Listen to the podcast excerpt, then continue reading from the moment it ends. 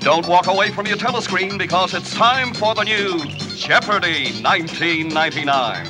And now here's your host, Art F114. Thank you. Thank you very much.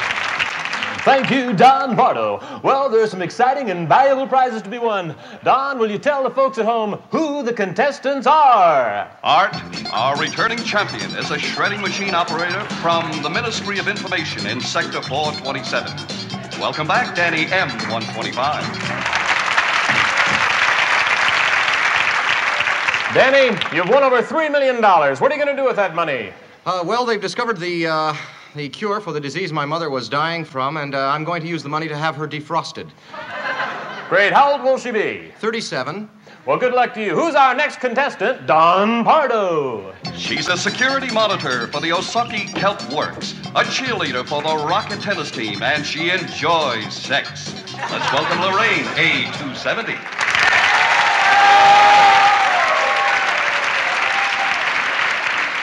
A270, huh? That's right. That's funny. You don't look like an alpha. you know, we always enjoy having test tube babies on our show. Tell us, are you having those headaches we hear so much about? No, but sometimes our words say in reverse.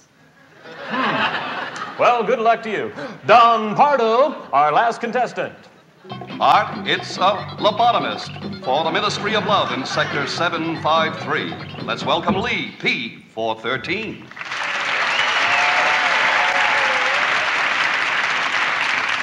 Do you have any hobbies, Lee? I collect antique sexual devices, Art. Well, maybe you and Lorraine can get together after the show for some sex. That would be Yeah, sounds great. I'd like I'd to- enjoy it. to join you. I'd like to do that. That would be nice. Okay, and now it's time to play Jeopardy 1999.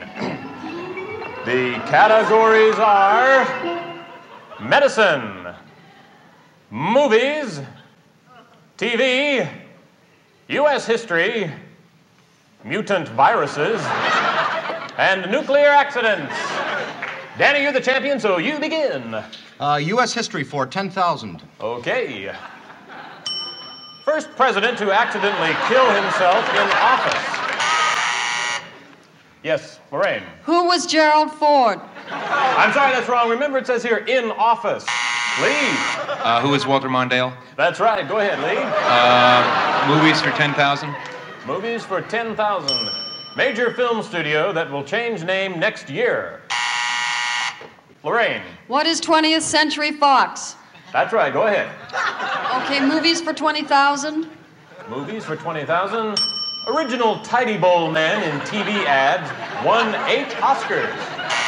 Denny. Who was Fred Miltenberg? That's right. That's right. Keep on going. Uh, medicine for 10,000. Medicine for 10,000. Legalized in 1983, it eased overpopulation. Danny. What is baby killing? That's right, Danny. Okay, go, Danny. Uh, medicine for 20,000. Medicine for 20. First man cloned. Lee. Uh, who is Fran Tarkenton? That's right. Back to you, Lee. I'll go to nuclear accidents uh, for 10,000. Nuclear accidents, 10,000. In 1981, became first terrorist group to ransom city with plutonium. Danny. Who are the Young Republicans? That's right. Go, Danny. Uh, TV for 10,000. TV for 10,000. Longest running show on TV. Lee. Uh, what is Baa Baa Black Sheep? That's right. okay, now, Larry Lee, we're running out of time on this. Okay, uh, TV for 50,000, please. TV for 50,000. Comedian whose career fizzled after leaving NBC Saturday night. Well, I'm sorry, it took too long on that. The correct answer is who was Chevy Chase? Chevy Chase. Ah, there's the bell telling us it's time for Final Jeopardy. Now, that Final Jeopardy uh, category is assassinations. Now, remember, contest- contestants, you can wager all or part of your earnings. Lee, you have 10,000, Lorraine, you have 20,000, and Danny, you have 20,000. Okay, contestants, place your wager. And while they do, Don Pardo, tell us what they'll win. Art, All our contestants will receive the Benjamin pocket size isolation tube. Privacy is only seconds away with Benjamin. And for our male contestants, a case of Big Brother aftershave. Women love a man who smells like Big Brother. And for the lady, the embryo accelerator electromagnetic treatment so your child will develop from embryo to adult in 18 weeks. Avoid childhood traumas, save time and money. Another fine product from the people at Chromacon. And what home would be complete without the amazing Lasermatic? Slices, dices, or chops everything from tomatoes to diamonds. And our contestants will ease their troubled minds with the new Dial a Blank Electro Shock Kit. Forget anything you want with a twist of the dial. So effective you won't remember you own one. Dial a Blank from Leisuretronics. And our contestants will be taking home Mr. Wacky, Rhesus Monkey Torture Kit for the young scientist in the family. Monkeys not included, Art. Thank you, Don Pardo. And here now is our final Jeopardy answer. He assassinated President Kennedy. No. Kennedy. He was the president about 30 years ago, wasn't he? Perhaps you've seen something about him on your home entertainment system. Maybe one of you will just get lucky. Well, let's hope so on this. Okay, put those pins down. Lee, what's your answer? J. Edgar Hoover. No, I'm sorry, you're wrong on that. You wagered 10,000, that leaves you with nada. okay, Lorraine, your answer is Fidel Castro. No, I'm sorry, you're wrong. You wagered 15,000, that leaves you with 15,000. Danny, who was Frank Sinatra Jr. That's a good guess, but no, I'm sorry, you're wrong. Let's see, you wagered 10,000, that leaves you with 20,000. You're still champion! Let's hear it for it. Of course, the answer was who killed Kennedy? Was Lee Harvey Oswald. That's Lee Harvey Oswald. We'll see you next week on Jeopardy 1999. So long! There are a wide variety of Crossrip items available in the gift shop. Sweatshirts, smartphone covers, an exclusive t-shirt designed by Dapper Dan Schoening of IDW Comics fame, and more on the way. All proceeds go towards our servers, so this remains the only ad you hear on the show. Go to ghostbustershq.net slash shop to get yours today. I like that shirt, friend. This week on the program, we've got Dan Milano, the creator of Glitch Techs, the animated series that's airing now on Netflix, airing, streaming, you know what I mean. Uh, it is a wonderful show that's very inspired by real Ghostbusters, and Dan himself is a huge fan. We're going to be talking to him about his fandom, uh, how he grew up on Ghostbusters, and what Ghostbusters has done to his career and influenced uh, in his work. Uh, we've got a little bit of Lego conversation at the top, but Dan Milano coming up soon. Stay tuned. Still Playing with Toys presents the Ghostbusters Interdimensional Crossrip, the biggest podcast since 1909. So great. News, interviews, and commentary on everything Ghostbusters. Are you the key Here are your hosts, Troy Benjamin and Chris Stewart. You know, it's just occurred to me we really haven't had a completely successful test of this equipment. Oh, we have fun.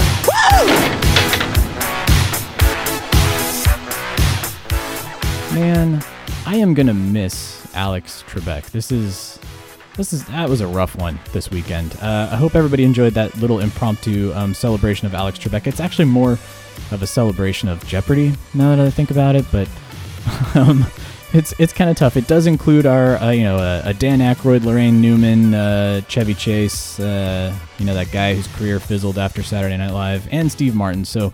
Um, just very sad. I know that uh, a lot of our Canadian listeners are, are probably hurting from from Alex Trebek's passing, but uh, that's that's what we got. Uh, but hey, welcome to the Crossrip, everybody. Uh, we got a lot of show that I really want to jump into. We've got Dan Milano, who is uh, he created Greg the Bunny, co-created Glitch Techs, uh, the animated series that I mentioned at the top of the show on Netflix. Uh, he wrote for Robot Chicken. He wrote for Star Wars Detours, which we're going to get into a little bit.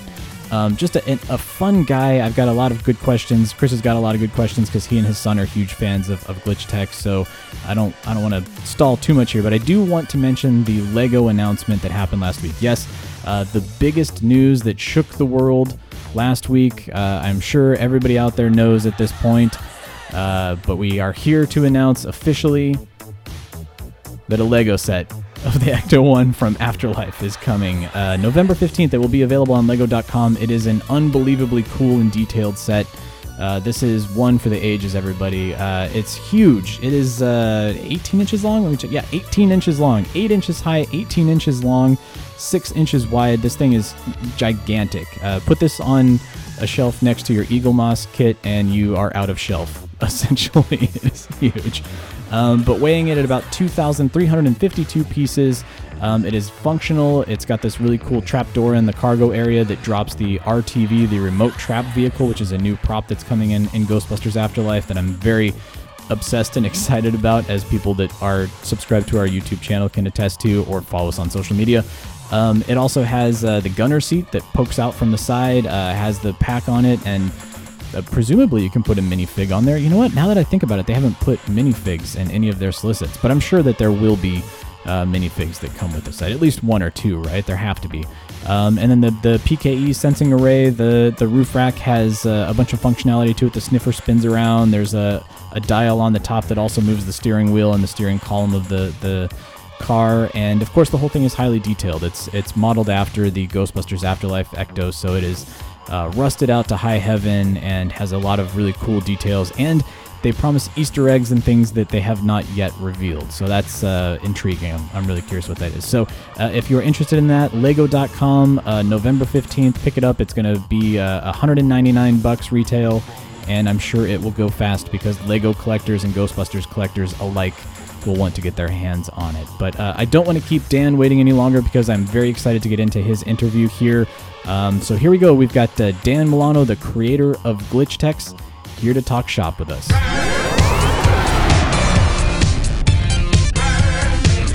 Alice, I'm going to ask you a couple of standard questions, okay? Do you believe in UFOs, astral projections, mental telepathy, ESP, clairvoyance, spirit photography, telekinetic movement, full trance mediums, the Loch Ness Monster, and the theory of Atlantis? What are you supposed to do, some kind of a cosmonaut? What has that got to do with it? Back off, man. I'm a scientist. Okay, today's guest on the Cross Rip, depending on what you're watching in your spare time, is some combination of creator, writer, voice actor, and just to show off puppeteer. From Greg the Bunny to Robot Chicken to Dawn of the Croods, you've likely seen some of Dan's work. He even helped bring Mystery Science Theater 3000 back to television screens. He's also technically part of the Star Wars universe, but the main reason he is here today is to be grilled about all the Ghostbusters references in his current creation, Glitch Tech, and his love of Ghostbusters.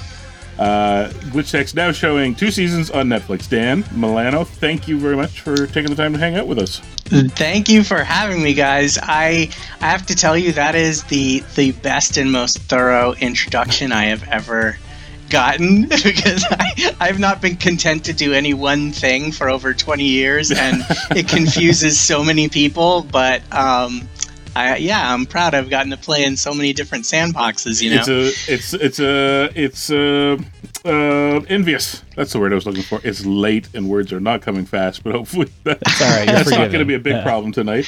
It's just nice to have a, a conduit for like all the um, bizarre personality quirks I had as a kid, and and I found a way to make you know use of all my my uh, otherwise presumably useless knowledge um, including how cyclotrons work, and uh, you know, like I just turning everything, every obsession I had as a kid, and having a place to put it has been.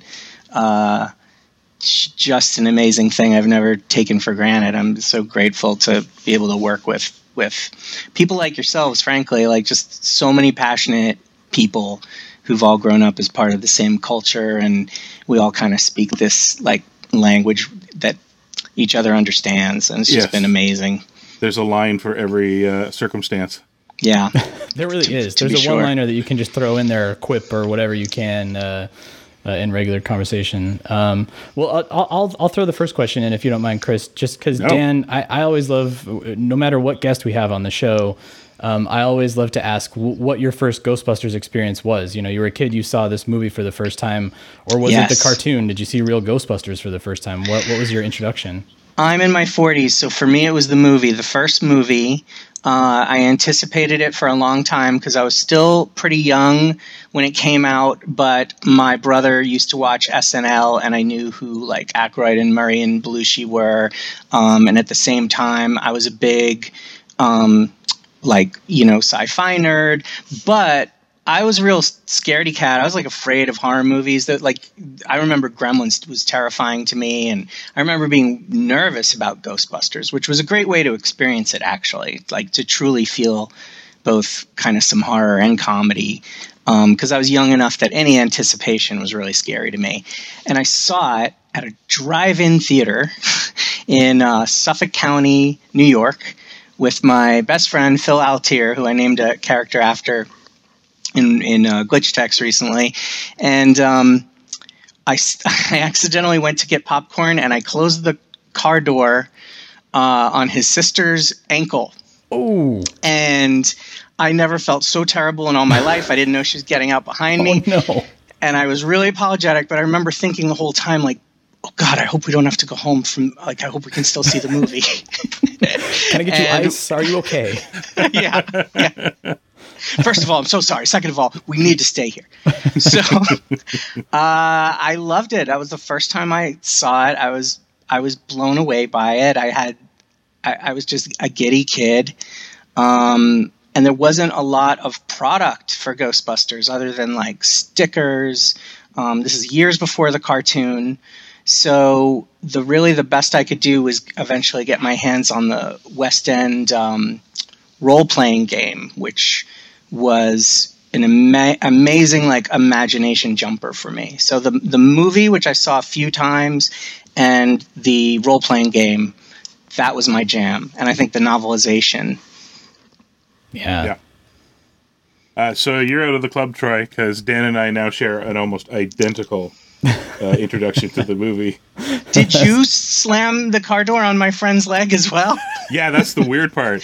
It's weirdest for her, I would imagine.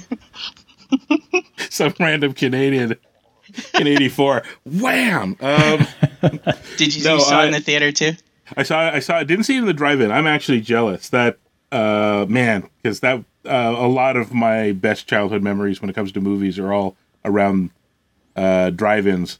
Yeah. Uh, this one I saw in an old theater in Calgary, Alberta. So it um, and it was it was um, it was pre-renovation, so it was a lot like getting to go see a movie in the old uh, uh, Chinese theater in L.A. If that makes any sense, right? They were still painting Sure. like murals of uh, Chaplin on the walls and stuff like that, and everything was sticky and you didn't want to touch it. But it was uh, Yep.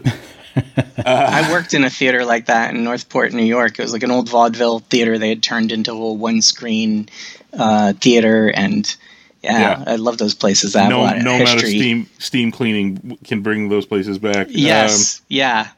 Um, uh, but yes, exact same thing. Uh, the role playing game was the next step. Remember Oh. playing that on the school bus with friends, and I think I've mentioned it here before. I my brain absolutely exploded. I think it was uh, was it Scared Stiffs because part of the Scared Stiffs they Yeah. wrote that at the convention the Ghostbusters were going to roll up and say hi, and I was just like, "More Ghostbusters!" And then of yeah, course the, brush.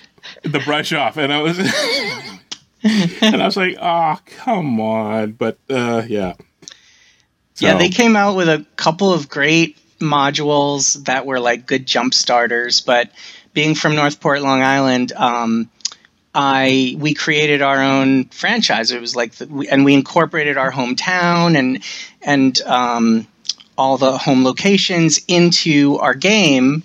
And it was just me and actually the same friend and sis and his sister. We we all played that game together. Um, and that was the thing I it, it helped me understand what I loved so much. It wasn't just that it was funny, and it wasn't just that it was scary and spooky. Um, uh, and I didn't. I was too young to know really that it was different because I took those movies for granted. uh, You know, um, what it was to me was the accessibility. That like, you know, you had your fire department, your police department, um, and then you could have a, a local Ghostbusters franchise because every town would need one, and that game was based on that premise. yeah, And for the longest time, I, you know, I, I couldn't understand why, you know, Sony was not developing that idea more. Um, now that I've been in the industry 20 years, I know that like things aren't just idea driven. There's like a thousand production and marketing reasons why they probably chose not to do that. But to me, it seemed a really intuitive way to carry Ghostbusters on was to say, you know, it's not just about these four guys, it's about like you and you and you. And the fandom has clearly embraced that over the years. Yes. You know, um, so yeah, it really unlocked my imagination in a great way, in a way that like Star Wars and stuff couldn't. Because as much as I love that, I knew no matter how hard I tried, like I really I wasn't going to get a lightsaber, and and that galaxy is literally far, far away, you know. But Ghostbusters seems attainable. Like I'd been to New York and I saw those locations. You know, you could actually Yeah. visit the firehouse and and eventually I learned that you know Aykroyd even you know based so much of it on semi plausible um, science and principles, you know, and j- just the same way Star Trek used real aerospace, and just the fact that that connection was there makes a kid go like, oh, you know, maybe it's real, you know, maybe if I got the right parts at Home Depot, I could build a proton pack or a DeLorean time machine, or you know. The only real uh, leap your tiny little minds need back then is that ghosts are real, which you're pretty much convinced of at that age, anyways, as Yes. opposed to Wookiees are real, etc., which seems way more unlikely. Yep, absolutely. We've all, we've all we've all been stuck in the basement when the lights went out or something like that. So ghosts are like right there as far as we're concerned. Oh, it was the perfect age. And then to to have a a property that helped empower you against that as opposed to, you know, become victimized by it is huge for a kid. Yeah. You know? Absolutely. And being a dork. I think that was it too. And and it was also kind of saying, you know, hey, if you're if you're that slight weirdo who doesn't quite fit in, but you're detail obsessed and, and you're a little strange and you like strange things, like this is the place for you. Like we will take you. This is the team that you can be part of, you know. You're rewarded for being able to spell big words. Yeah, yeah. Or even just totally. pronounce them. Yeah. yes. Um, so I guess we'll try and merge this a bit back and forth. Um, this all kind of came about because I have a little guy eight who's really into to glitch techs, and watching it, I was suddenly keenly aware how often you reference not just Ghostbusters but so many other things as well. Yeah. Um, I think in one single episode you uh, named uh, a house after one of the Ghostbusters, a str- crossroads after like cross intersection after two more Ghostbusters, and I'm mostly convinced that you uh, had one of the um, uh, the oh I want to call them Tamagotchis, but that's not it. The um, Tachikomas from Ghost in the Shell was referenced all all in. It may not have even been the same episode. We tend to watch them in kind of like two or three arcs. So, but still, I'm like that is a lot Yeah. of Oh man, pop culture thrown in.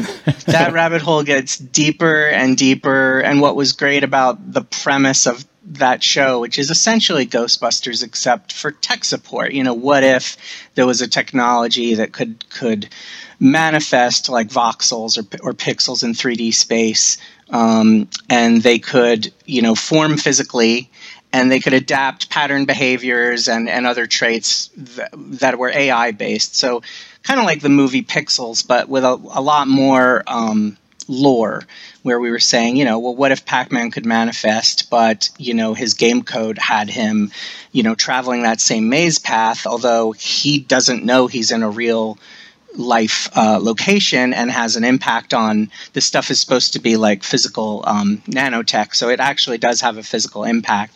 So pac-man's doing his pattern but he's doing it in the middle of central park so he's going through trees and park benches and not trying to kill anyone not trying to eat anyone. It's it's not like video game characters jump out and suddenly are have personalities. He's just a force of nature and then this tech team has to show up and, and deal with the problem in a very you know bag 'em trap 'em uh, kind of way. Um, but video games are so rich in genre uh, and that and those genres stem to movies and other forms of culture. So it was very natural for us to adopt different styles you know not just video games but so much of the culture that I and our entire creative team, who was you know aged from you know some of them like as young as 19 years old to you know people in their 50s and 60s, um, all bringing something to the table. And it was great because it was kind of organic. It, it didn't feel forced. We weren't just dropping lines or like winking at stuff out of left field. It was very organic to make it all part of the story, which I'm really proud of because because the one thing I really don't like is when pop culture stuff just you know tries to wink at us and and throw in like really obvious stuff. You know, with our show, I hope that if you're watching as a family, if the kids don't get the reference, they're going to enjoy the story for what it is. But if you're their parent, then you may know what certain, you know, phrases mean or what certain shots are from and stuff like that. Mm-hmm. And I made it my mission to, um, to just pay homage so much to Ghostbusters because it jump started my imagination and I learned so much about the movie industry through reading scripts when I was like 12 years old, and and the first book on the making of the movie was an incredibly in depth um, book that I was lucky enough to get, and um, so yeah, I kind of just feel so much of what I've been able to do came from that movie. So whenever possible, I would wedge in references. Yeah, it's funny. I mean, right out of the gate in that very first episode, you can tell that you took everything that you loved about Ghostbusters and you instilled it directly into Glitch Techs. Like there's a bust, like there's something wrong goes uh, in the house, and, yeah. and this guy shows up with a, a, a, particle thrower and a trap, and you know it's you watch it as a Ghostbusters fan, you go, hey, that guy's a fan. You know yeah. that guy is a Ghostbusters fan. Well, Eric Robles, who'd created a show called Fanboy and Chum Chum, he was developing projects at Nickelodeon for quite a while, and he and I met on a separate project we were adapting. And um, uh, during that, he said, "You know, I have this idea." Um, he's like, "Are you a Ghostbusters fan?" I was like. and I explained, uh, yeah, you know, I used to write sequels to Ghostbusters when I was supposed to be paying attention in junior high, and you know, so he's like, well, I, I'm just. He, he was such a fan of um, the cartoon in particular, and he's like, I don't see that for kids. Like, since the Men in Black cartoon, there's no paranormal investigation. And so he was the one who thought to put video games and, mm. um, and ghost busting essentially together. And then he's, he, you know, we were just friends at that point. So he was just like, wanted to know my basic impression of it. I said, Well, let me read what you've got and I'll let you know. And I went home and I wrote him like a 12 page single spaced info dump where I said, look, I, I've been dreaming of a project like this for so long, and these are just like free ideas. Just take them and run with them with my blessing because I would love to see a show like this. And I went into all this detail about how it could work and and and again all that stuff about how it should be like a chain. It should be international. It should, you know, our story will be about one show, but event, one branch rather, but eventually we'll start to show there's, you know, other branches in other towns and, and all across the world, etc. So his response to that email was, why don't we create this together? you know, you seem pretty inspired. Um, so I brought a ton of lore and we did a lot of deconstruction and we brought on a lot of amazing people who also deconstructed not just what we wanted to um, emulate, but why. Like we talked a lot about why do we love Ghostbusters? Why does it feel timeless? And part of that was putting a Marshmallow Man in the middle of, you know, Manhattan in the early 80s, which was still like kind of that rundown, grimy, you know, just that juxtaposition makes it real. So we had all these theories like, okay, the world has to be very normalized so that our supernatural stuff is bigger than life. The characters need to feel more grounded and realistic, not like, you know, it's a very cartoony show, but the characters are talk more like real kids than than sort of obnoxious um, toon heroes because we want that contrast, you know, of I always loved Buffy the Vampire Slayer and how that was just about a kid in high school who suddenly right. has to fight vampires, but she's aware how ridiculous that is. So we thought, oh, these kids should constantly be pinching themselves that they're basically living in Ghostbusters and they're getting to do things that normally exist only in movies and games. And so, um, you know, that plus a lot of the other stuff we've been talking about were things that were really important to us. Because I wanted that same feeling. You know, I dressed up as a Ghostbuster when I was 12 and it stole my imagination. And I just thought, oh, I want some kid to watch this and feel like they could be a part of this world, you know? Yeah, they can work in tech support. Yeah.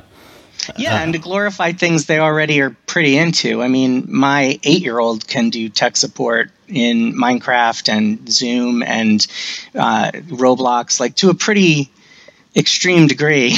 And a lot of kids actually look up to Genius Bar workers and stuff. You know, they see that as glamorous. So I thought, yeah, let's. Nerd culture also has to endure so many shows about geek or gamer culture where they succeed despite being social misfits and i hate right. that i hate it. So we really try to just glorify um, gaming in a way that wasn't too over the top that was just reasonable you know? They, nobody's like wow those those little nerds really pulled it out and won the day. I hated that in pixels. I thought that was like insulting. Uh, the movie almost seemed to have contempt for yeah. the, the people that it was appealing to, and I don't want to accuse that directly of the writers. I don't think it was their intent, but I think that's what that tone does. You know, everyone can like Big Bang Theory except the people it's about. Right. in a yeah. way. Right. Yeah, it's insulting and but Dan Aykroyd yeah. had a great cameo in, in Pixels. It had that. yes, he did. I also liked his um his Casper cameo. Yeah. Yes. is it canon? That's the question we get very often. Is Casper canon? Um, I have well, a pitch, by the way, on how they could have made his cameo in 2016 Ghostbusters at least a little bit interesting. Like, okay, we did an episode of this, so we need to hear you? yours. Yeah. All right. Here's my pitch. He, he says his line. It's like everything in that movie is so forced. And I'm not actually anti that movie, but I used to work for Sony, and I can tell you that that movie was a Sony marketing problem. That that movie just had so many editors. God knows how it was supposed to be. Yeah. But um, they have Aykroyd, and he's like, "Hey, ladies, where you want to go? Whatever." And all I would have needed as an audience member is that when they pan down the the thing on the back, like the, the taxi ID, says Ray Stantz. Because if I want to know oh shoot, this is an alternate timeline. Like, mm. the, you know, I didn't like Bill Murray's character. I thought, oh, it would have been interesting if, you know, very subtly you realized these are something happened where you know this is like a sort of like the way Abrams did in the original Star Trek. You know, it's like a sort of a parallel world where something happened because that could potentially be a story. Yeah. Um, and rather than just have it be, you know, cabbie number six just happens to be um, played by the same actor. You know what I mean? I thought that would have been interesting. I like that. I like that that that sense that it could be there was a. a I always come back to it, a sliding doors moment uh, somewhere in time where all those guys never ended up coming together, and uh, lo and behold, you can't stop the Ghostbusters. Um, yeah, that's right. it's going to happen. Yeah, this thing that was somehow meant to be. Except technically for Egon, who because of the statue. Right. Mm. Still went into academia. Still. Well, well so, and, and if that thing, you know, and again, this stuff shouldn't be too obvious. This should be the kind of thing that we catch in, on the DVD, you know, because the core audience wouldn't understand. But if we went back and looked, and at the bottom of that bus it says Dr. Spengler of that university, we've been like, well, what happened? What happened? Yeah.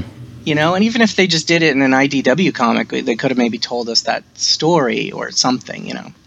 Still may one day, I guess. Uh, never say never on that one. Yeah, those comics are done really well. We had um, Erik Burnham come visit us um, at our production when we were doing Glitch Techs, and nice. I desperately want to work with him. Like I, I had wanted him to possibly do an episode of Glitch, but we didn't get to um, develop our our new episodes uh, in time to work with him. But we may still. So, so what you're saying is you've seen Erik not in a coffee shop in front of his laptop. Is what you're saying. Okay. he he stopped at a coffee shop up the street, and uh, we did have a coffee shop in the lobby where you could get a little work done. But yeah, for Okay. yeah, It- I've it- seen him actually walk the halls. Amazing. um, I, I guess th- this is a good natural point to ask about. So, I kind of have some vague recollection that because of just general scheduling weirdness, and then the the world that 2020 has been, uh, Glitch Tech season or series two dropped on us earlier or later than intended. I can't quite remember. Oh, it, it's always been a little rocky because part part. I mean, the industry's just been changing so fast with the advent of streaming, and then Right. the pandemic quadrupled that because it made all the companies hemorrhage money and panic and all that.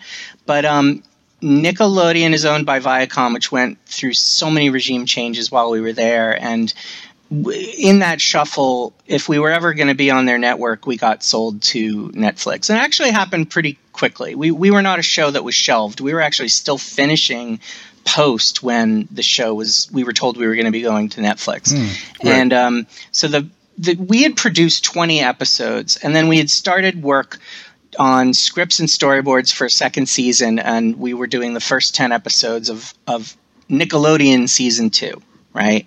Right. Um, but when you go to Netflix, they do this thing where they'll they'll take about half your order and put it out, um, and call that Right. season one, so is that they can stagger releases. You had what you considered a full first season, and they kind of cut it in half. Yeah. In how they presented on that. That's that's right. That's It okay. confuses people, but it's not it's not really that terrible because what it does is kind of give you two premieres and it lets an audience build Sure, in a yes. way that's pretty good. It, but it is like a headache to understand. So, um, yeah, the first 10 shows aired pretty much in the order they were intended. We, we shuffled a couple things around um, in February, and then what was it, August is when they dropped the second batch of 10. So they called that season two, but technically that is the 20 episodes of season one that Nick originally produced. And then while we were producing season two, um, they froze our production in early 2019, literally like January 1st. And that was because, um, you know, it was the first quarter of a new year, and the the new regime that had took over at the end of 2018 just was putting an all stop on a lot of shows. Actually, Hmm. um, I I'll never know the clear agenda. Uh, I know it was financial, but I don't think that was specific to us. I think they were trying to make their books look really good, and they were just putting a pause on anything that Right. they didn't know. And so many people that developed our show had left by the time this rolled around. So there was nobody there but us to tell them what the show was. Um, in previous regime changes, we had some amazing executives who would like educate each regime on what the show is and why it had momentum and why everybody was so excited. Not just the premise, but like there's a lot of social value in the show. Um, animation is we're so lucky; it's phenomenal. They, they we got to do animation that Nick had never done before. Um, but you know, a lot of times they just sort of clear the decks, and that's what happened to us. So that that third season, that would be, I guess, what Netflix would call it, is sort of up in the air. Um, we have unfinished episodes that we want to finish, and I don't know if we're going to get to do it sooner or later. Um, right. But they, if they haven't greenlit us by now, then it's going to be the slower path. I think it could still happen. There's, there, the problem is right now that there is no time frame anymore. Yeah. It's Right. streaming, so they could pick, try to pick us up in two years if they want. Um, or another network could come in, or someone will buy Viacom and then they'll own it. You know what I mean? Yeah. It, it's nuts. So you just got to, when you're a content creator, you kind of have to just hang on. These are just like choppy seas. Um, the part that's really heartbreaking is that the team was amazing. And now we're not scattered to the wind, but we're obviously on separate productions, and it'll be that much harder to rebuild. Right. Yeah. But it's been done. You know, we're all really close, and we would find a way if we had to do it. In the meantime, we're going on our other projects, but I do take it as a win that we got these 20 episodes produced at all because so many shows don't survive development, let alone production, let Right. alone 20 episodes of a you know a show that was not based on a book or you know a pre-existing IP of any kind Right. that looks gorgeous. Like one of our dreams was for it to look as good as Real Ghostbusters did, uh, especially when they were done, you know, in Japan and they, they were genuine anime show. Um, we wanted it to look like the opening of Thundercats. You know, like because when we were kids on Saturday morning, like the opening of the show was always amazing, and then the Yeah. actual show was like farmed out. Uh, All the stock to- animation, yeah. yeah. So we were like, man, could we make a show that looks consistently good? Um, and we were able to do it. So we're just psyched. I mean, we got away with murder from a creator standpoint. I cannot believe we got to make the show we made. and um, it's to the benefit being on Netflix there that it's they're waiting for every child that didn't catch it when it first dropped to have that bored rainy Sunday to turn it on and then catch up with everybody else on it too. So the audience can only grow and grow and grow. Exactly. It's amazing to, you know, if, if it was on Nickelodeon only, we would have had to have you tune in at a specific time, and who does that anymore? And they could have pulled us after two weeks, but now for, you know, for quite a long time, people are going to be able to just go and discover it. Um, and you know spread the word about it and we really are proud that we think we made something for families that won't be that has good sci-fi and and characters and stuff adults can enjoy and really, Uh, you know I like you uh, can measure these things based on our willingness to sit and watch them with our children. and uh, Glitch Techs easily uh, not only passes the sit down and watch with them test, but um, slightly annoyed at them when they run ahead on episodes when you're not there. and is is also uh, rewatchable. So ultimate it's- compliment they, it's uh yes. Thank you. Um, And, and I've- I've mission accomplished. I, I don't, I don't want to throw th- you know throw poor Thomas under the bus here, but mission accomplished and him wanting to dress up uh, like one of the techs uh, for Halloween. That's right. Oh, Yes. dude. There's a Yes. guy named uh, AJ Locascio, who's an actor, and he also just um, he created a short called Spooky Fresh. Um, he's the voice of Prince Lotor on uh, Voltron. He does Marty McFly and all the like Back to the Future games and stuff. Um, we were on Dawn of the Croods together. He made a one to one scale gauntlet and he released the plans online and he refined them and then reposted, you know, because he's just that kind of detail freak. And I noticed too that um, some people uh, made like incredible homemade costumes this year, and that does make me want to like cry because I I did strap a vacuum cleaner to my back, and I did turn my grandfather's car into an ectomobile with like cardboard cutouts and decals, and he wanted to murder Nice. me, and but um, to see people embrace it to that level is incredible. You know, I still dress up as a, a Ghostbuster like pretty much every year, and I have for like over a decade.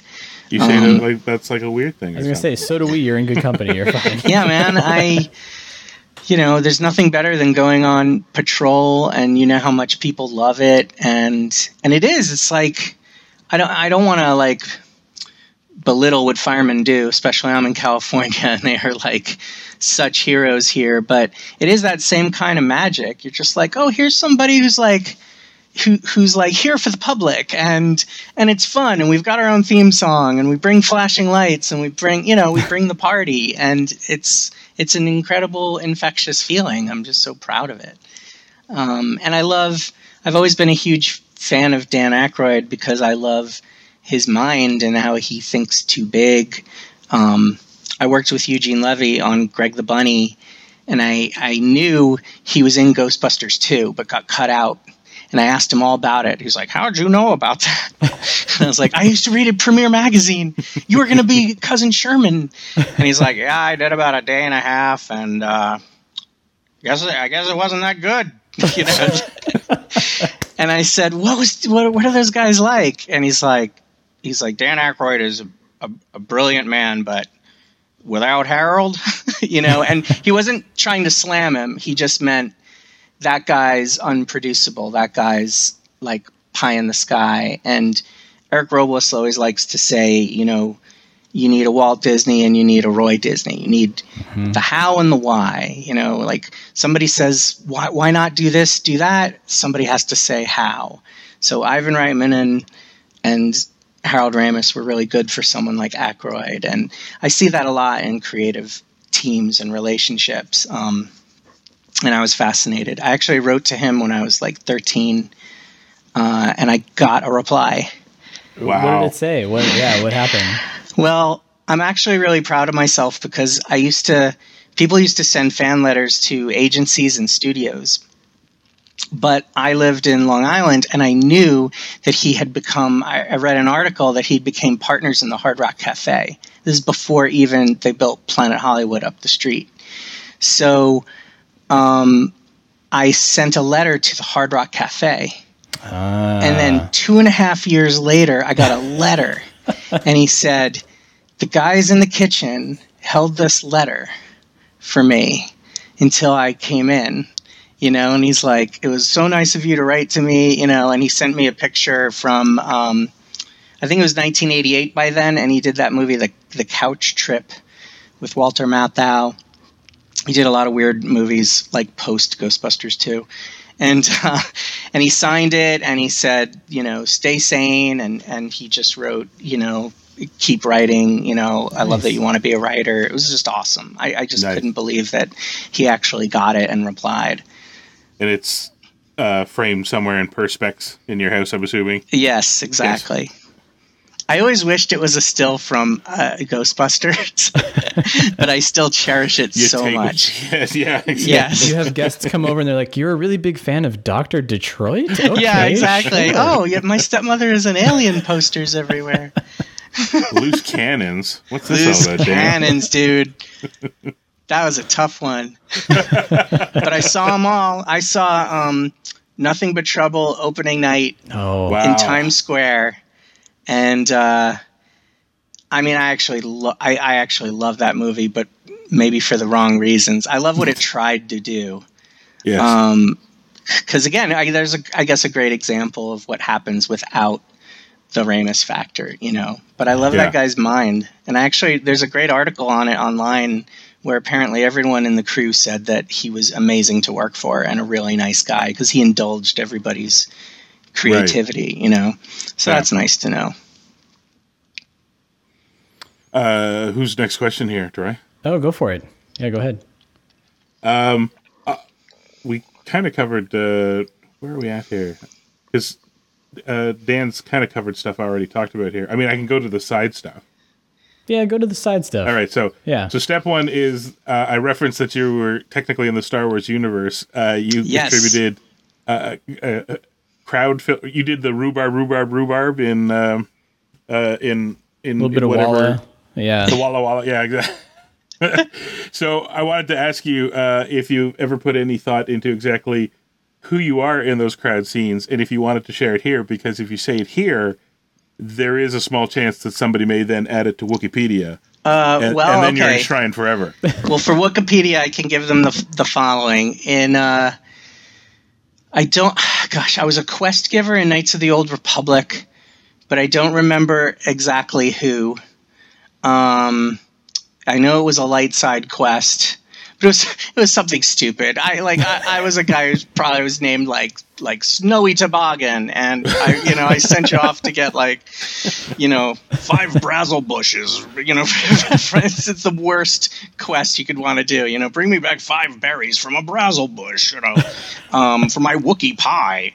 You know, just something terrible. But in Star Wars Squadrons, um, I'm part of a Walla group that's doing stuff like on the flight deck, and everyone in the Walla group needed to do. Um, you can't you can't speak in English. You have to do gibberish, and um, they wanted me to like command a squad. so I did like an R. Lee Ermey uh, nonsense voice, where he's just like, You say I don't understand? That's how sound I'm saying. Well, say how high, you say how high, right? And stuff like that. What is your measure about? Right? And they just like were cracking up. Unfortunately, you, I can't lose it, but I'd like to think that I'm like uh, a droid named like Ermi RL or or just an alien named like like Arl Ermi. Yeah. Um, and I actually in Star Wars Detours, which is not yet released, but Mm. I think may come around eventually. Um, I play Rotta the Hutt as a teenager. That's awesome. and he's done as kind of Napoleon Dynamite. So he's just like, oh, Dad, you know, not in front of the scum and villainy, Dad. um, and I played Darth Maul, but he sounds a bit like um, Matthew McConaughey. So he's sort of like. Once you've looked inside yourself and, and literally seen yourself split in two, you start to you start to think, you know, I got to reevaluate my life choices. uh, and I'm Dexter Jettster. That was like the biggest part because part part of the show took place in Dexter's diner. Because I mean, I think that's what we all want when we think Star Wars. Yeah. uh, is more Dexter, but uh, we actually did some great stuff. It was like the premise of that show was visiting different set pieces in the universe. Um, the coming and, comings and goings at the diner, the Jabba's palace, and the Death Star while it was under construction. Oh, and some amazing writers contributed to that. And there are about thirty finished, like completed episodes that came out really good. I was gonna say it was Um, close to being finished and released, and then it just sort of got shelved uh, at the last minute. Yeah. Yeah, and um, we worked. We we would go up to the actual ranch for like a week at a time. So you'd stay there. You'd stay at the inn. It was like summer camp, and then you'd work all week, and then you'd leave as a writer. Then the animators at Big Rock Ranch um, would work with the producer and directors for a couple months, and then you'd go back up for another week or two to write. And I did that about four times, and it was magic. Wow. It was just magic. We got to sit on the porch of like the Victorian house, and he was around. Seth Green had gotten to know him and his family for years to the point that like he really trusts Seth and they have a very sweet relationship. So that extended to us slobs who were all on our best behavior and really tried hard to let George know that like we we were fans, but we weren't going to put him on the spot. At least the couple, first couple weeks, and then once once it was pretty chill, then we started to like hit him up with trivia, and kind of found that he didn't know half the answers. Like he didn't read the RPG books like we did. Yeah. You know, like i, I started to really get a, a humanized picture of him as just this guy who built this juggernaut. And the truth is, I think he, he could never possibly see Star Wars the way fans see it, nor could we ever see it how he does. Like, he looks at Star Wars and he sees his unfinished, like, college senior thesis film. You know, like, Right. no wonder he wants to take all the scratches and things out. You know, it's not. There's when he looks at it, he sees all these compromises we made Yeah. and that's the stuff that we love. You know, like oh, we love how lived in it is, and he's sort of like, eh, well, it wasn't supposed to look like it. Yeah. You know, Why did I shoot that in black and white 16 millimeter? That doesn't make any sense. You know. yeah, and so Yeah.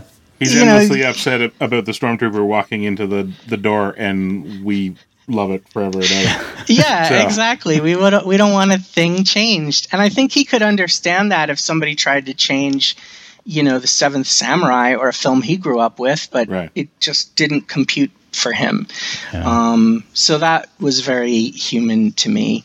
Anyway, I went off on a tangent, but I had to because no, it's, that's Lu- good because I was Lucas, what happened man. to detours. I'm I'm so glad you because that was one of those we saw the trailer for and I was super excited for it and then it just had it vanished and you're like oh man You, could Yeah. probably tell from the trailer that it's it's weird. It's an odd duck. It's a real mixed tone. I, I can guarantee you that the writing is very smart and funny in a lot of places. It's not like a, a, an embarrassment, but it is a really mixed tone. Like people wanted it to be 10 different things. You know, some people wanted it really broad, some people wanted it to be more like Venture Brothers, and sometimes it is all those things. So I think if if they go back and they cherry pick some of the best stuff um, and whittle it down a bit, they could probably package some great episodes. Well, and maybe Um, it'll it'll help like with lower decks coming out. They can say, they yeah. can see like look these things can coexist and it doesn't it doesn't affect the the the big you know hour drama that you have on your service at the moment. If you have this 22 minute comedy uh, and and it is referential and it does call out all of these things and it is kind of a weird you Yeah. know, it's it's playing to the people who have read the RPGs and will know those references and yeah, that would be cool. I hope so. I know Filoni and Favreau both really love it, and they've got a lot of sway now, so they'll they'll do what they can to to bring it out. So, but yeah, so I got I've gotten to play in a lot of um, sandboxes, and I always wanted to work at Sony. I, I used to write um, uh, features as like kind of an assignment writer, where you just get assigned you know one script or another. Um, I did have one original script for a while with Laura Ziskin, who was doing like Spider-Man Two at the time, and um, I only mention that because you know I I got to know a lot about life at the Sony lot, and this is before they redid the offices for for you know Paul Feig and now for Ghost Corps, but um, back in 2005 six I want to say you could just walk the lot and there was no Ghostbuster stuff except one day the hearse was there, or the ambulance rather, um, the original. And I knew it was the original because it was so rusted out. and I thought, oh my God, it was like parked, and it was not on display. It was parked way behind uh, another building. So I was early to a meeting, and I walked up to it, and I tried the door, and it opened and I just sat down inside of it, and it stank and everything. And I just sat there, and um, eventually a security guard came around, and he's like, "You know, you can't be in there." And uh, and I, all I had was a flip phone at the time, but I, I took it out and I said, "Yeah, but you know, you got to take a picture of me in it." and he did. That's a good I- guard. That is a good was so guard. nice. Yeah. Yeah. I was like, you gotta. And that's the one they ended up um, refurbishing. Hmm. So up until that point, that was like my greatest, greatest dream come true that I got to sit in the Ectomobile, you know. Pre Um, refurbishment too. Yeah. That's yeah. cool. and I told Laura Ziskin all about it. I'm like, I almost got kicked off the lot. Um, and she just looked at me like I was an idiot. She, she was a nice lady, but apparently Bill Murray threw her in a lake during the production of What About Bob? because, you know, Sounds there's always alright. those crazy stories he where he would pick women up and, and you know, Yeah. uh, play with them. But she was the producer on that movie, so she was pissed as hell. So whenever I talked about Bill Murray or, or Ghostbusters, she just quickly changed the subject. She was. Do we want to ask Dan about his hopes and dreams for Afterlife? That's what I was gonna say because the only thing I have Oh. left on my list are Afterlife, and I want to ask you about Short Circuit. I'm gonna put you on the spot, but let's talk Afterlife. Oh, I, yeah, I have a Ghostbuster story for that too. Okay. Um, well, yeah. Here's what I love about Afterlife. My, my feeling is, as much as I love Ghostbusters and wanted to write sequels, like I never really felt there was more of a story to tell. At least not about the core guys, you know, because they were getting older, and it's hard. I have a lot of respect for for people now who have to carry on franchises because it is really difficult. And even if you have a great idea, believe me, corporate is going to poke a thousand holes in it. Yeah. Um, and I read the Stupnitsky draft uh, that I found Oh. online that those guys had written, Hmm. um, which was which was pretty good. They fight Cthulhu. I was like, oh my god, I wish they made this. But they're all like, they're all a bit of a stretch. It's hard to continue the story. I I didn't think that the 2016 idea was so bad. I just wish it didn't have to be a total reboot. I, I wish it was more a handoff, you know, or or a parallel story or whatever. So anyway, all I know about Afterlife is if they're gonna do something else, I think it's actually like kind of really sweet that you know um, Jason Reitman thought I've loved this thing. Like I'm a genuine fan, and my dad got a raw deal on that last movie, and I think I can step in and do something about it. And I love how they did it on the down low. You know, the vibe seems right. And then sadly, Harold Ramis is passed. But the fact that they might incorporate and use that to tell a story, I think, is really potentially interesting. And if they can do a contemporary handoff that's like does something new with the franchise, then I'm down because I, you know, as like anybody else, like we all want to taste a McDonald's hamburger and have that same flavor, but it's hard with movies because you do, but after the first bite, you almost resent it. Like you, you want something different too. Um, that's why I thought episode seven, even though it skipped a lot of information when it began, I was like, that was a pretty good balance f- for a while. It was a good start, you know, and um, I hope that this just tells a really fun story. I like that they want to legitimize what happened in the original film and kind of ground it in reality. Like this was a thing that happened in New York that people don't talk about so much anymore or whatever. I think that's really Yeah. cool. So I have high hopes. And and I'm just a, a softie. So in a way I just kind of like the father son aspect of it. And I'm gonna go in pretty open hearted um, and just, you know, want to have a good time. So I think it has a lot of good vibes for it.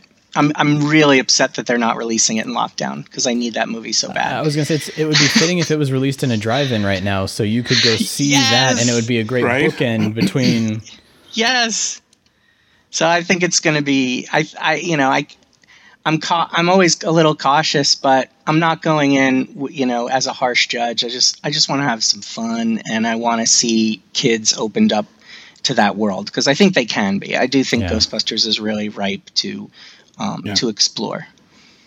And there's uh can't think of much better than maybe another decade of a movie here and there with Paul Rudd in the mix. So I've loved him for so long. He's uh, I I remember the very first like Wet Hot American Summer.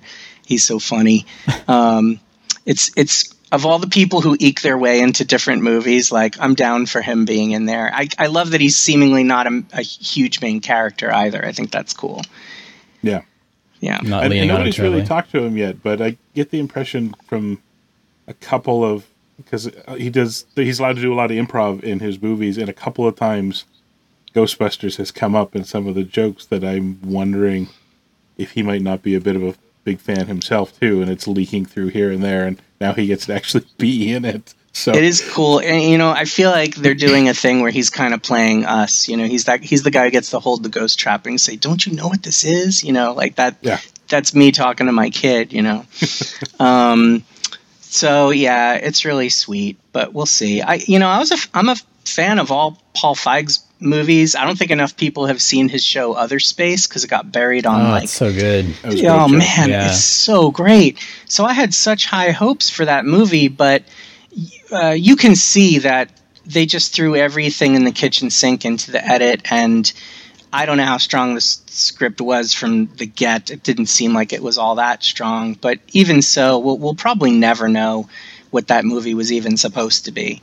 Um, because it Yeah. seemed like there were threads of stories and relationships, and they just got mishmashed. And Yeah. it happens. It just Sony of- in particular is very much driven by like the marketing and trailer department.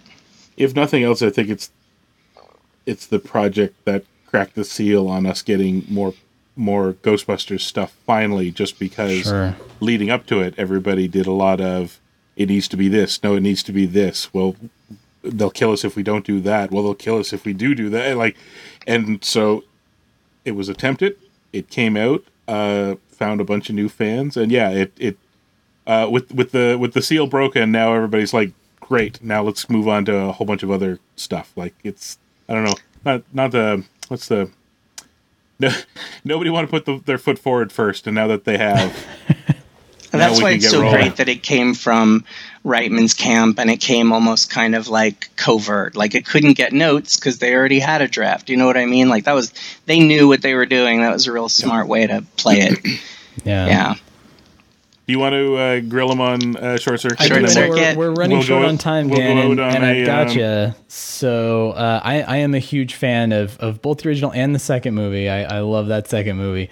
Uh, what's going on with your short circuit? That's that's one I've been anticipating and wanting to see for quite some time. What's, what's Man, going on? I don't know what's going to happen when you're when you're a career screenwriter. It's so hard, which is why I stopped doing it. I, I was like, I'm going to do TV because you get to work with a lot more people, and whether things go or not, they move more quickly. You know, film is very solitary. You're, if you're the sole writer, and you just go months between meetings and everything. But I had a really fun uh, uh, take. It was just kind of. Um, it was kind of a, a, soft reboot, but I wrote roles for the entire original cast, and uh, and I worked very closely with the original producer David Foster. He took me to the Sony archives. I got to like touch and meet Johnny Five, and they also had a lot of Ghostbusters stuff there. Um, but I got the job by pitching to, um, thankfully, not um, what's his name at New Line. Uh, oh God, why am I blanking on his name? He's like the horrible sex offender. Uh, oh, uh, Weinstein. Uh, yeah. yeah. it was yeah. it was not Harvey. It was Bob. it was his brother Bob I met with, and before the meeting, it was around the corner uh, from the Hook and Ladder firehouse. So I sat on the steps of the Hook and Ladder. Practicing my pitch before that meeting, which was like good mojo. And he really dug it. He really liked the story. Um, it was more of like a kid and his robot story it was like a little bit of uh, an Iron Giant in a way, and nice. he was like Johnny Five was more plugged into the internet than just television, um, and so it's very the script is very dated at this point. I think from a lot of the memes, it was like very Chocolate Rain era, um, and I know Tim Blaney who did the voice, and I absolutely wrote it for Tim, and I named the president. Uh, not the president, God, the um, principal okay, in the movie was like Mr. Blaney, um, and you know what happened was they went ahead they had two directors and then suddenly they took so long the license ran out. Like new line lost the license and it went back to sony. So now it's at sony david foster and his people really liked my s- script and they wanted to move forward with it they started looking for other directors um, but i don't know sometimes it even has to do with other properties like maybe when ghostbusters didn't go they stopped their other properties um, or it could have had something to do with like RoboCop coming out and people having decisions about that. You know, yeah. When something enters the zeitgeist, everybody starts micromanaging. So I know that there has not been a new script. Uh, and I've personally not heard of anything else happening with the property. It's just kind of sitting. Sitting, yeah. Yeah. So I don't know. I, I would love to see it made. I was really proud of how the script came out and I was honored that I got to do that was like my first actual like um, sort of franchise job like on a property you know everything else was like really small uh, n- new projects well it's uh, hopefully somebody sees it sitting on a desk uh, when they all go back to the Sony lot or the new new line lot wherever it ends up at and they'll be like oh oh yeah, we got to get back to Dan. I can't believe we didn't do that. And it'll be one of those things where you get the call the next day. Uh, I hope so. In the meantime, I, I will have to just like send a copy of the script or something because eventually that stuff just gets out there. Yeah, or, uh, or just do do uh, the Adam Goldberg thing and start posting concept art on your Twitter account, and everybody's yeah. like, "Oh my god, check that out! That's what this is. exactly." Yeah, I you know I think if they did it, they would probably really reinvent Johnny Five, but I tried really hard to make him um, basically the same exact robot, except a little more ergonomic, because I, I, just think he's one of the most brilliant puppets I've ever seen. And even if they do C- a CG model, I just feel like he, he's like R2D2 yeah. or C3PO. Like, I just don't think you should, you can upgrade him, but I would hate to see him completely overhauled. Yeah, the expressiveness in the eyes and all of the things that you want to see in him. Yeah. Yeah, yeah. I mean, I, I, think so. I mean, I think even kids who haven't seen the original, like, he's just a really, you know, relatable character. So, um, you know, that's he, my he, hope. He's almost the perfect subject for movies these days, effects wise, just because being not organic, there's no reason not to make the puppet for the actors to interact with most of the time but also because he's not organic when you do have to render him in CG, he will be You can replace him pretty easily. Yeah. You'll- and you'll never be able to tell him from the puppet, really. So I had him taking off on jets and flying around and, and doing some stuff that would have been much more difficult before. But in writing the scenes, I, I really just imagined that like the '80s version um, because I love that thing. I love the treads. You know, I love that like you could climb up on him like in the second movie, and like somebody could you know hold on and kind of ride him. I thought that was so cool. Yeah. So I had him controlling a lot of different technology. He goes to like a, a tech expo, and you know all these like robots and drones and things are are coming to life and stuff. It was it was fun. Nice. He could pair with get things. Yeah, I want to see that. I want to see that movie. Um, well, I Yeah. know we're, we're running short on time with you, Dan. I, I, I promised to keep you under an hour, but uh, Chris, do you have anything else for him while we've got him? Um, one thing, uh, it's it's it's one Thomas made me uh, put to you, Dan. Um, he he says he has spotted your. Uh, it's completely not an in joke. I get it, but uh, he has decided it's there. He's decided that uh, Carrie, the babysitter in Incredibles, who happens to bear uh, uh, a resemblance to the bad guy doctor in Abominable, red hair, ponytail, is also the girl at the ice cream uh, drive-through in Glitch Tech, just so at different funny. ages of her life. So he wanted me to pass that along. That he's uh, he's he, he got the joke and he's on to you. That's hysterical. Everyone has concluded that Miko's father on Glitch Techs is also uh, Nickelodeon's Doug. Uh, grown up, um, and it's funny. Some of those things I'm conscious of, and some of them I'm not, because we we have so many people giving input that some stuff even slid past me. Like we've got poses in the show that are from like Kamen Rider and JoJo's Bizarre Adventure, and I had to go sometimes and check with certain board artists and like, is that what you were doing? And they're like, oh yeah. Um, most of it I knew, but it's something that I love about the show is you know what we were talking about that those things are there but they're subtle so even i can go and learn about that and think that's awesome you know and find out there are new easter eggs all the time Um, on- once Thomas was introduced to the concept of the uh, Stan Lee cameo, he's he now looks Yeah. for cameos for everybody in everything. So I'm sure as he gets older, he'll start to to, to kind of dial that in a bit. But uh, yeah, he Man, we almost did an episode where the glitch techs end up in what what seems like a paranormal situation, and we were going to have like a, a ghost hunter team. Um, this was this is just more of a season three idea. Is the only reason we didn't do it because people are still kind of understanding our concept.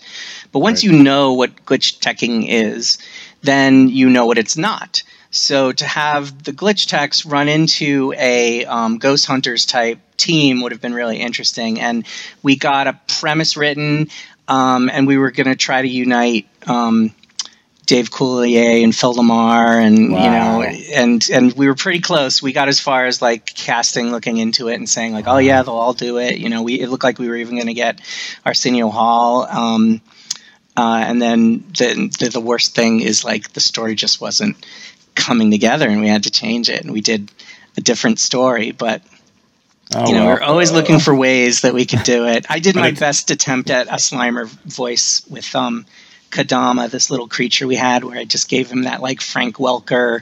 La, la, la, la, la, la, la, you know, Yeah. La, la, la, la, like he did every char- every mascot in every '80s cartoon, you know, from Yeah. G- Glomer and uh, oh god, there's so many. But um, yeah, we really wanted a Slimer factor in the show, so we were gonna nice, work, try to work that in more. nice.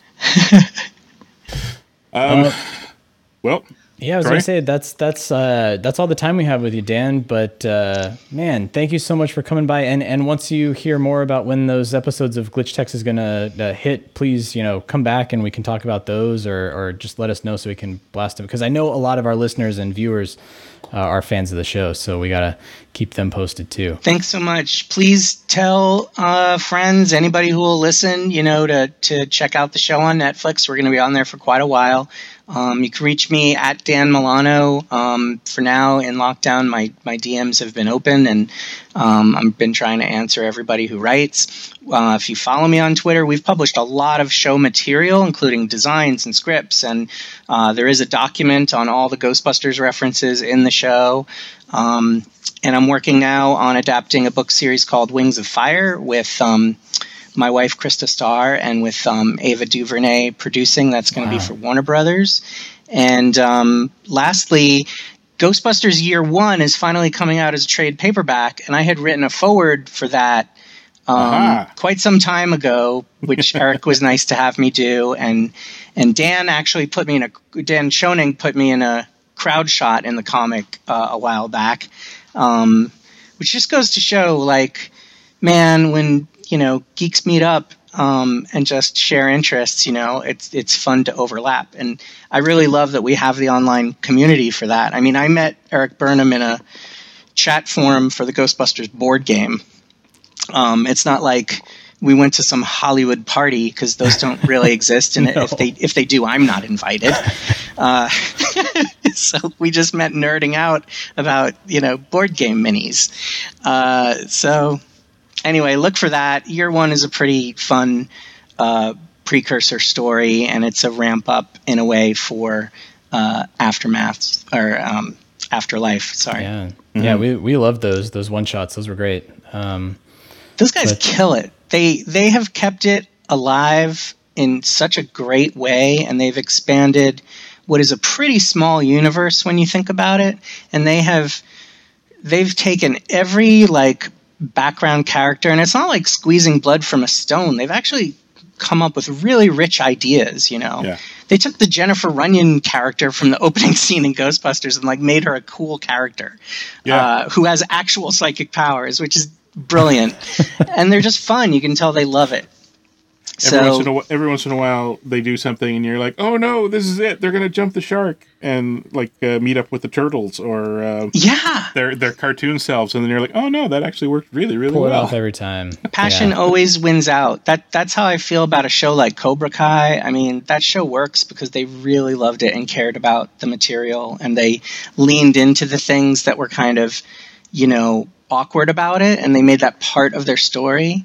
And so that's the feeling I get about Afterlife. I, I feel like it's leaning into a lot of stuff, including the loss of Ramis and and and the generational torch pass. And Yeah. so I, you know, I think it's going to be good vibes. And anyway, I'm just proud to be with with other ghost heads. And thanks for taking the time to talk to me. I, I don't Hey. get to talk about my love of it that much. No, that's. I mean, uh, all the things you mentioned are coming from a great place, and all of your work comes from a great place too. So we're we're thrilled to have you on the show, and thanks thanks for stopping by, Dan. Thank you. I've been looking forward to it. Pick up your phone and call the professionals. Go, go, go, stoppers! I'm sorry, we'll do it again. We want to hear from you. Leave us a voicemail on our call-in line at 470-242-4742. That's 4702-GBHQIC. We also have a Facebook page You do? and Twitter accounts. Brent is dead. No kidding. Just give me the address. Search Facebook for The Ghostbusters! Interdimensional cross rip. On Twitter, look for Troy at Ghostbusters HQ and Chris at Proton Charger. What the hell are you doing? If you like what you hear, please take a moment to give us a review on iTunes. Be sure to recommend us to your friends. That makes good sense. Don't wait another minute. Pick up your phone and call the professionals. Once again, our call-in line is 4702-GBHQIC. That ought to do it. Thanks very much, Ray.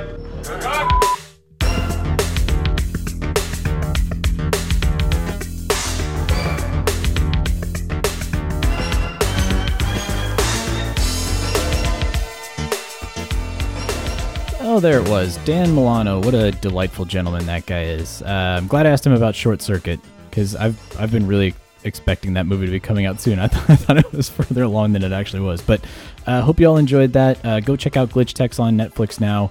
Um, it is a, it's a fun show, and and as Chris can attest to, your kids will check it out, and it's a lot like Ghostbusters. There's a lot of wish fulfillment in there and things that they'll really be into. But um, but ordinarily, this is where I would throw it to Mr. Chris Stewart for his final thoughts. Uh, but um, last week was was kind of a mess uh, for a few reasons, and uh, Chris and I didn't actually get a chance to, if you didn't notice, record our usual uh, opening and closing. Uh, before and after Dan's uh, episode, and that is 100% my fault. My brain was mashed potatoes uh, and up until about 24 hours ago, I it's all been a blur. I, I feel like uh, a boxer who's punch drunk out there and was just like seeing everything in triplicate and that din of just like was basically everything that I heard. Everybody sounded like the trombone uh, adults from Charlie Brown to me. Um, so I know it's it's been a it's been a week for a lot of people. Um, I know that uh, there's been a roller coaster of emotions for a great many reasons, um, and uh, wanted to just end on some closing thoughts here uh, for for all of our listeners because we love you all and uh, we know that that you share very uh, similar sentiments that we do. Um, we're we're all Ghostbusters fans. We're all friends. Uh, we're all uh, sympathetic and empathetic people, and we all care about each other, and we care about each other's needs and emotions and uh, sensitivities. And I, I, just want everybody out there to know um, that uh, as, as much as we don't try to put politics and, and anything in, into the show, um, that uh, you know we're it I, I really feel like we're on the right path here. We need to we need to end this virus. We need to get over this and uh, and I hope that everybody at least sees some sort of optimism uh, uh, in in at least some sense of the word. I know that there's not a whole lot of light at the end of the tunnel. We've talked about it here for Ghostbusters Afterlife. Uh,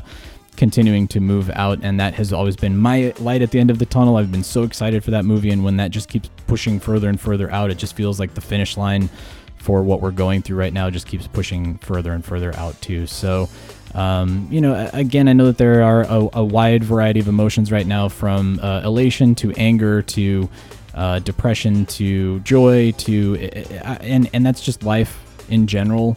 Um, so I just I, I will continue to encourage everybody out there just uh, keep your ears open, keep an open mind, uh, keep listening to uh, to your fellow Ghostbusters fans and your fellow uh, neighbors all around you. We're all human beings, damn it. Uh, someday we're all going to realize that. But um, at any rate, I don't want to get too much further into the weeds here. Lego, November 15th, that's coming up this week. So if you really want to pick that up, make sure that you've circled that on your calendar. Glitch Techs, check that out. And next week, Chris and I will talk more Lego stuff and whatever other news happens to come uh, on the horizon that's that's Ghostbusters related. I will clarify that right now. but uh, all right, everybody. Uh, until next week, we'll see you on the other side. Thanks for joining the Ghostbusters Interdimensional Cross Rip.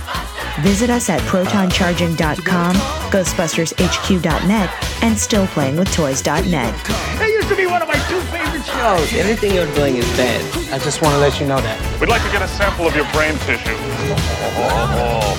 Next week, though, hairless pets. Weird.